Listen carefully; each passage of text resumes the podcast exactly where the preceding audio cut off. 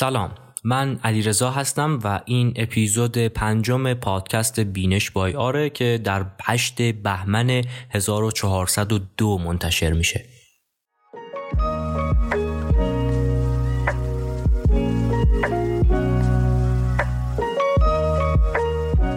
توی بینش بای آر من سعی می‌کنم در مورد موضوعاتی که به نظرم جذاب می‌رسند با شما عزیزان حرف بزنم. اما پیش از شروع این اپیزود لازم می‌دونم چند نکته رو بیان کنم. یک اینکه از آغاز در حدود دو ساعت پادکست ثبت کردیم و تونستیم در مورد موضوعات مختلفی حرف بزنیم. بزرگترین حمایت از پادکست ما شنیدن و توصیه اون به دیگرانه. دو اینکه ما بدون نظرات شما درخت بی سمری خواهیم بود. پس اگر ما رو میشنوید حتما نظراتتون رو با ما به اشتراک بگذارید.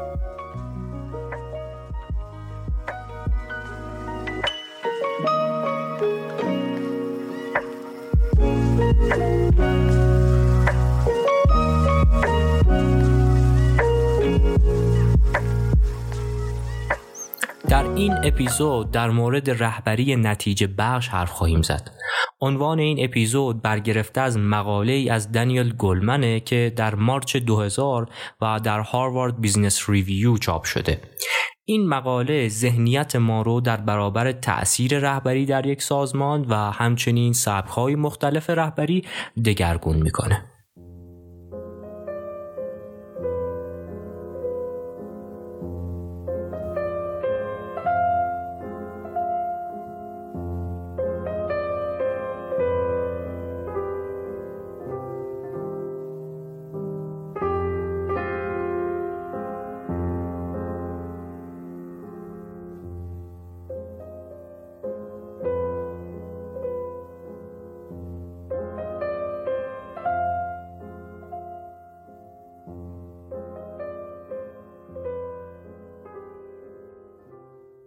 گلمن مقاله رو با یک پرسش اساسی شروع می‌کنه اینکه رهبران اثر بخش دقیقا چه کار می‌کنند.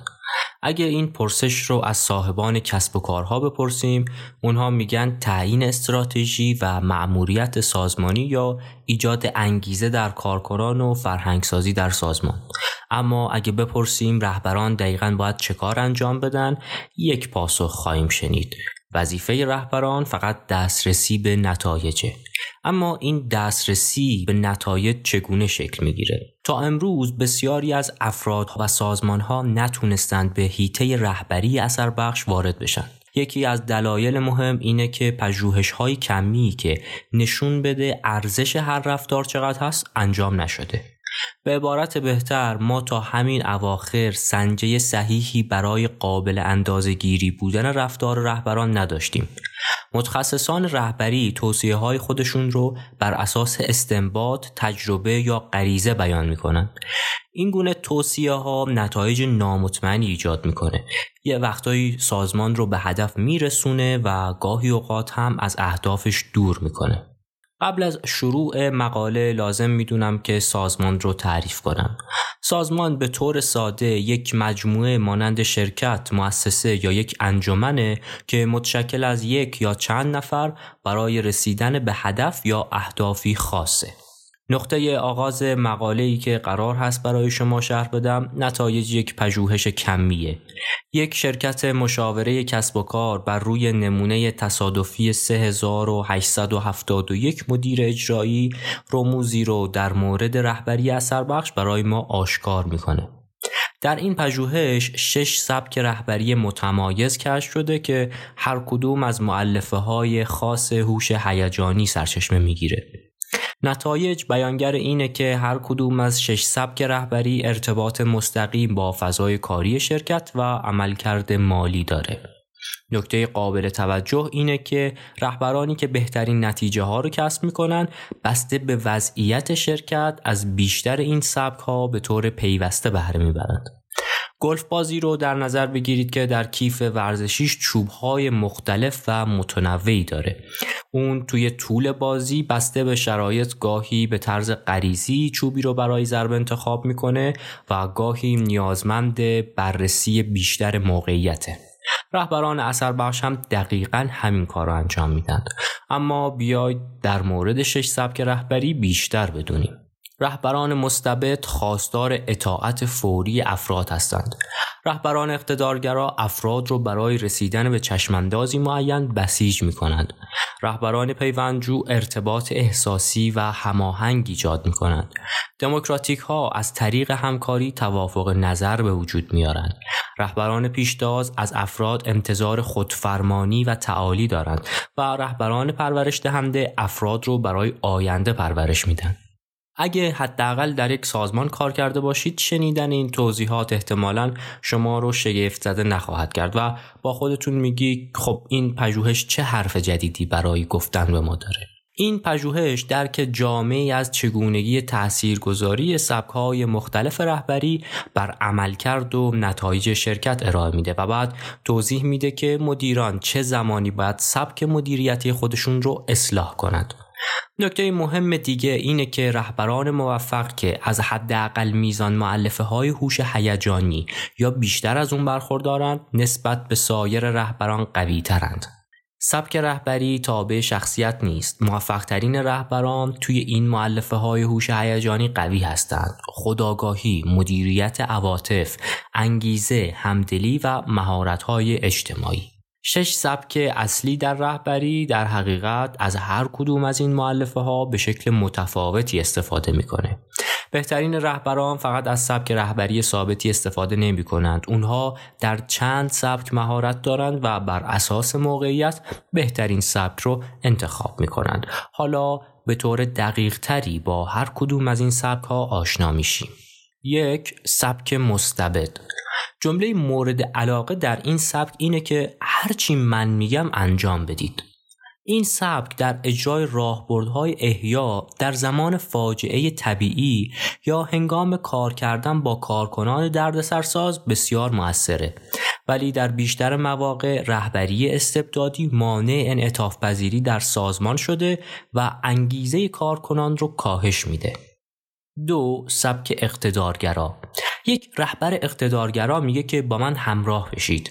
اون یه هدف کلی رو بیان می‌کنه ولی به افراد اجازه میده که روش خودشون رو برای رسیدن به هدفی مشخص به کار بگیرند. وقتی یک کسب و کار از کنترل خارج شده این سبک خیلی خوب جواب میده. وقتی که یک رهبر با گروهی از متخصصان که از اون مجربترن کار می‌کنه اثر بخشی این سبک کاهش پیدا می‌کنه. سه سبک پیوند جو مشخصه اصلی این سبک رو میشه در جمله افراد در درجه اول اهمیت قرار دارند نمایش داد. این سبک برای افزایش ایجاد هماهنگی بین افراد یا افزایش روحی مفیده ولی امکان اینکه عملکرد ضعیف تصحیح و اصلاح نشه رو افزایش میده. رهبران پیوندجو به ندرت به افراد توصیه های ارائه میدن و این باعث سردرگمی کارکنان میشه. وقتی معیاری برای افراد وجود نداشته باشه عملکرد ضعیف اصلاح نمیشه. چهار سبک دموکراتیک. اگه فکر می‌کنید این سبک بیشترین تاثیر رو داره باید بگم نتایج این تحقیقات بیانگر مسئله دیگریه. تأثیر این سبک بر فضای سازمان آنچنان زیاد نیست رهبران دموکراتیک از طریق ایجاد بستری برای مشارکت کارکنان در روندهای تصمیم گیری، انعطاف پذیری سازمان و مسئولیت پذیری آدم ها را افزایش میدن و باعث میشن نظرات بیپایان تازه شکل بگیره. بهای این سبک جلسات کاری بیپایان و کارکنانی سردرگمه که حس می‌کنند هیچ رهبری ندارند. پنج سبک پیشتاز. در این سبک رهبری که استانداردهای بالایی برای عملکرد تعیین می‌کنه خودش نمونه برای این استاندارده. این سبک تنها بر کارکنانی تاثیر مثبت داره که بسیار شایسته و ماهرند. بقیه افراد که توان رقابت ندارند از گرایش رهبر برای تسلط بر اوضاع و رسیدن به استانداردهای بالا بیزارند.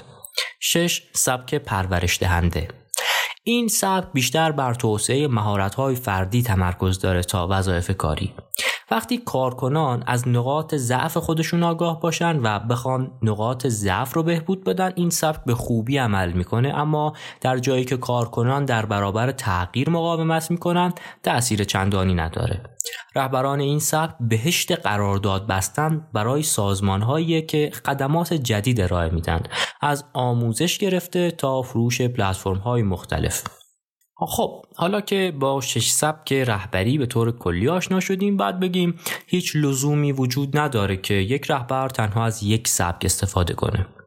هرچقدر یک رهبر در سبکهای بیشتری مهارت داشته باشه بهتره. به ویژه اگه یک رهبر بتونه بین سبکهای اقتدارگرا، پیوندجو، دموکراتیک و پرورش دهنده به اقتضای وضعیت سازمان شیفت کنه می‌تونه بهترین فضای سازمانی رو ایجاد کنه و عملکرد شغلی رو بهینه کنه.